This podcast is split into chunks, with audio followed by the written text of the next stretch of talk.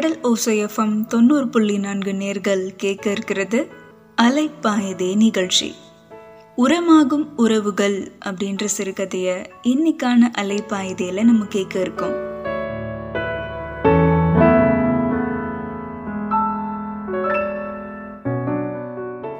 தன்னோட மாமியார் பர்வதத்துக்கிட்ட ஏன் அத்தை ஒரு வாரம் முன்னாடியே நீங்க சின்ன அத்தை வீட்டு கல்யாணத்துக்கு போகணுமோ? அப்படின்னு கேட்டாங்க. பர்வதத்தோட மருமகள் காயத்ரி. பட்டு புடவைங்களை பெட்டியில அடுக்குனபடி முகத்துல பெருமை வழிய ஆமாம்மா நான் தான் வீட்டுக்கு மூத்தவ. நான் தான் பக்கத்திலேயே இருக்கேன். என் தங்கச்சிக்கு நல்லது கேட்டது சொல்றதுக்கு யார் இருக்காங்க சொல்லு? அப்படின்னு சொன்னாங்க பர்வதம். ஆமா ரொம்ப பெருமைதான்.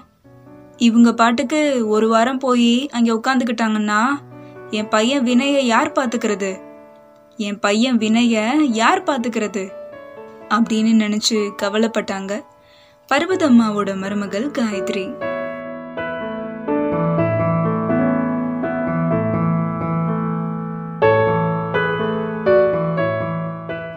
அம்மா காலையில ஒன்பது மணிக்கு டாக்ஸியை வர சொல்லியிருக்கேன்.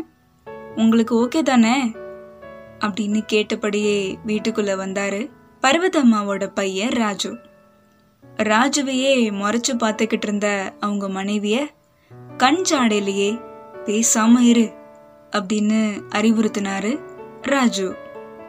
கிச்சன்ல வேலைகள் எல்லாம் முடிச்சுட்டு வந்த ராஜுவோட மனைவி எங்க? அத்தை நாளைக்கே கோயம்புத்தூருக்கு போறேங்கிறாங்க. நீங்களும் சரிங்கிறீங்க. அப்புறம் வினய யார் பாத்துக்கிறது அப்படின்னு படபடப்பா கேட்க ஆரம்பிச்சாங்க. அதெல்லாம் சமாளிச்சுக்கலாம் விடு.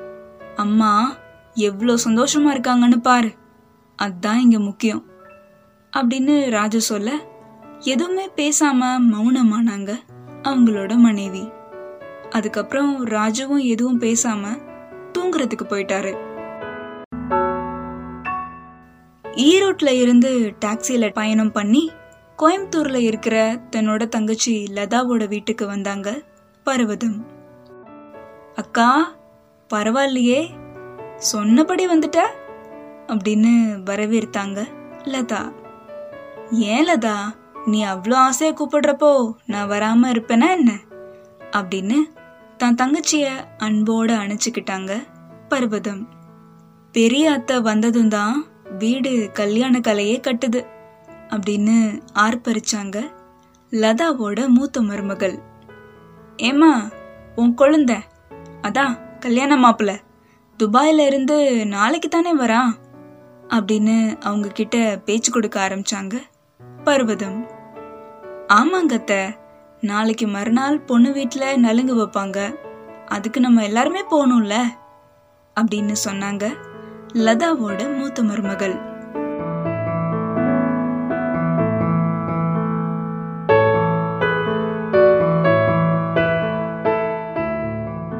அதுக்கப்புறமா தன்னோட தங்கச்சி லதா கிட்டையும் அவங்களோட கணவர்கிட்டையும் கல்யாண விவரங்கள் அப்புறம் அவங்களோட புது சம்மந்திய பத்தின விவரங்கள் எல்லாம் கேட்டு தெரிஞ்சுக்கிட்டாங்க பர்வதம்.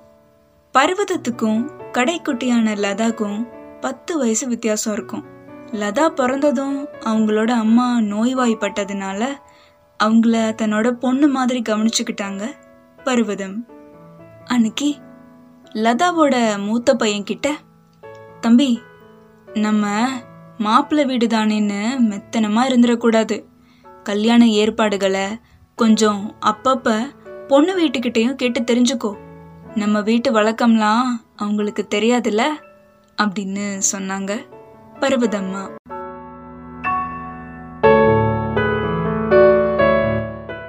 பெரியமா அதெல்லாம் நான் பார்த்துக்கிறேன் நீங்க கவலைப்படாம இருங்க. அப்படின்னு சொன்னாரு லதாவோட மூத்த மகன். இப்படி எல்லா விஷயங்கள்லயும் தனக்கு தெரிஞ்சதெல்லாம் சொன்ன பர்வதம்மா கல்யாண நேரத்துல கடைசி நேர பரபரப்பை தவிர்க்கிறதுக்கான வழிமுறைகளையும் சொன்னாங்க. அன்னைக்கு காலையில பொண்ணு வீட்டுல இருக்கிறவங்க எல்லாம் நலுங்கு வைக்கிறதுக்காக லதா வீட்டுல இருக்கிறவங்கள கூப்பிடுறதுக்காக வந்திருந்தாங்க. அவங்க கிட்டலாம் தன்னை அறிமுகம் பண்ணி வச்சு தங்களோட வீட்டு வழக்கங்களையும் பத்தி சொல்லிக்கிட்டு இருந்தாங்க. பர்வதம்மா.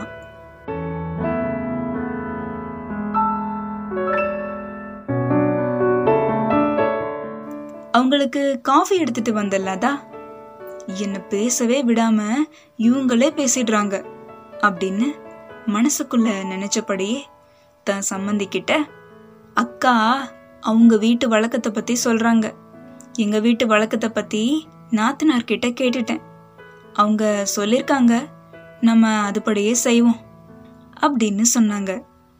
லதாவோட மனநிலை புரியாம அட முளைப்பயிறு வைக்கிறது மணமேடையில பானை அப்புறம் உரல் வைக்கிறதுன்னு இது எல்லாமே ஒன்றா தான் இருக்கும் அப்படின்னு சொன்னாங்க பர்வதம்மா. பொண்ணு வீட்டுக்காரவங்கெல்லாம் கொஞ்ச நேரம் கல்யாண ஏற்பாடுகளை பத்தி பேசிட்டு லதா வீட்டில் இருந்து கிளம்பிட்டாங்க.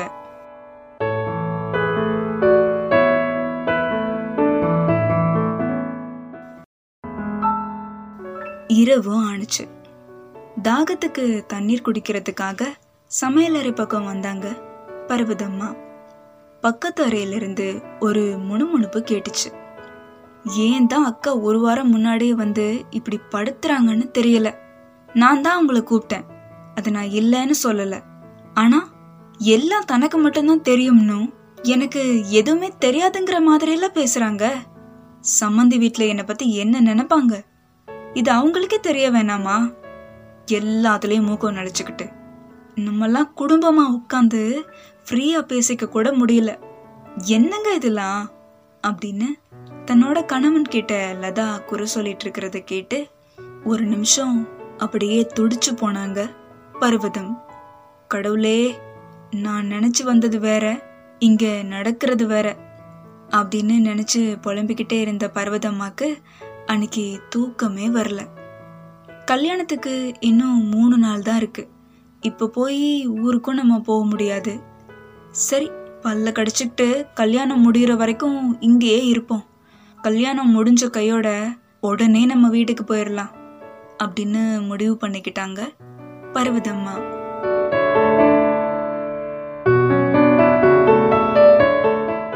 தான் சின்ன பொண்ணா இருந்தப்போ கை குழந்தையான லதாவை தூக்கி சுமந்த நிழல் பிம்பம் பர்வதம்மாவோட மனசுல தோன்றி அவங்களோட கண்களை கசிய வச்சுச்சு. கல்யாண வீட்டுக்கு வந்துட்டு இப்படி மன வருத்தமும் அழுகையும் கூடாதுன்னு தன்னைத்தானே கட்டுப்படுத்திக்கிட்டாங்க. அடுத்த நாள் மும்பையில இருந்து தாய் வழியில மிச்சம் இருக்கிற ஒரே சொந்தமான பர்வதம் லதாவோட மாமா சதாசிவம் வந்தாரு. அவரும் தன்னோட பங்குக்கு லதா கிட்ட யாரெல்லாம் முறை செய்யறாங்க எது எப்படிங்கிற விவரம்லாம் பர்வதத்துக்கு நல்லா தெரியும். லதா நீ அவகிட்டே கேட்டு நல்லா தெரிஞ்சுக்கமா நம்ம பாரம்பரிய வழக்கப்படி நம்ம செய்யணும். எதையுமே தவற விட்டுறக்கூடாது சரியா? அப்படின்னு சொன்ன சதாசிவத்தை பர்வதம்மா சிரிச்சபடியே அதெல்லாம் லதா அவளோட நாத்தனார் கிட்ட கேட்டுட்டா மாமா. அது மாதிரியே அவ செஞ்சுக்குவா. அப்படின்னு சொன்னாங்க.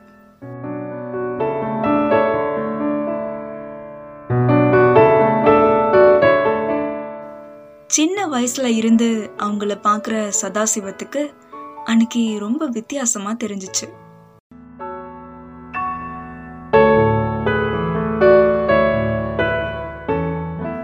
மதியானம் மாடியில துணி உலர்த்திக்கிட்டு இருந்த பர்வதம்மாவை பார்த்த சதாசிவம் என்னம்மா பர்வதம்? உன் முகம் ரொம்ப வாட்டமா இருக்கு? அப்படின்னு கேட்டாரு. அடுத்த நொடியே பர்வதம்மாவோட கண்கள் பொல பொலன்னு நீரை உதிர்த்துச்சு. அட என்னம்மா அழுவுற? அப்படின்னு கேட்ட சதாசிவத்துக்கிட்ட குரல் தழுதழுத்தபடியே எல்லாம் மாறி போச்சு மாமா. நான் இன்னும் பழைய காலத்திலேயே இருக்கேன். அவங்கவுங்க தனி குடும்பம் ஆயிட்டாங்க நான் இன்னும் பழைய பழக்கம் வழக்கம்னு சொல்லிக்கிட்டு ஒரு வாரம் முன்னாடியே வந்து இங்கே உட்காந்தா யாருக்கும் பிடிக்க மாட்டேங்குது மாமா. பர்வதம். இப்போ மனுஷங்க நான் என் குடும்பம்னு ஒரு சின்ன வட்டத்துக்குள்ளேயே சுயநலமாக இருந்து சிந்திக்கிறாங்க. ஆனால் நீ இங்கே வந்த நோக்கம் என்ன? எல்லாரும் சேர்ந்து செய்கிற இந்த கல்யாணத்தில் நம்மளோட பழைய வழக்கங்கள் மாறாமல் நல்ல விதமாக நடத்தணுங்கிறது தானே? உன் நல்ல எண்ணம் கண்டிப்பாக எல்லாருக்கும் புரியுமா? நீ லதா மேலே வருத்தமோ கோவமோ படாத. அது உன்னோட மனசில் வெறுப்பு வளர்கிறதுக்கு காரணமாயிரும். கோவம்லாம் இல்லை மாமா. கொஞ்சம் வருத்தம் தான்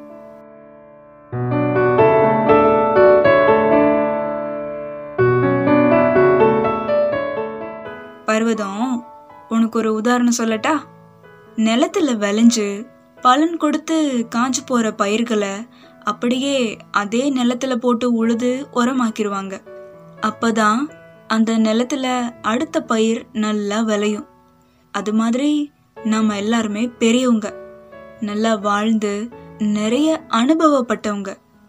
சின்னவங்க சொல்றதெல்லாம் பெருசா எடுத்துக்காம அவங்களோட குறைகள் எல்லாம் புறம் தள்ளிட்டு நமக்கு தெரிஞ்ச நல்ல விஷயங்களை அவங்க கிட்ட சொல்லி நம்ம வாழ்ற வாழ்க்கை முறையையும் உறவுகளோட உன்னதத்தையும் நம்ம சந்ததிக்கு புரிய வைக்கணுமா?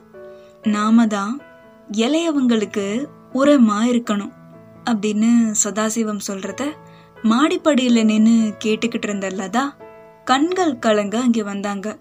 பர்வதத்தோட கைகளை பிடிச்சு என்ன மன்னிச்சிருக்கா? அப்படின்னு வருத்தத்தோட சொன்னாங்க. இனி யாரும் கண் கலங்கவே கூடாது. எல்லாமே சிரிப்பு தான் அப்படின்னு சொன்ன பர்வதம்மா லதாவை கட்டி அணைச்சுக்கிட்டாங்க.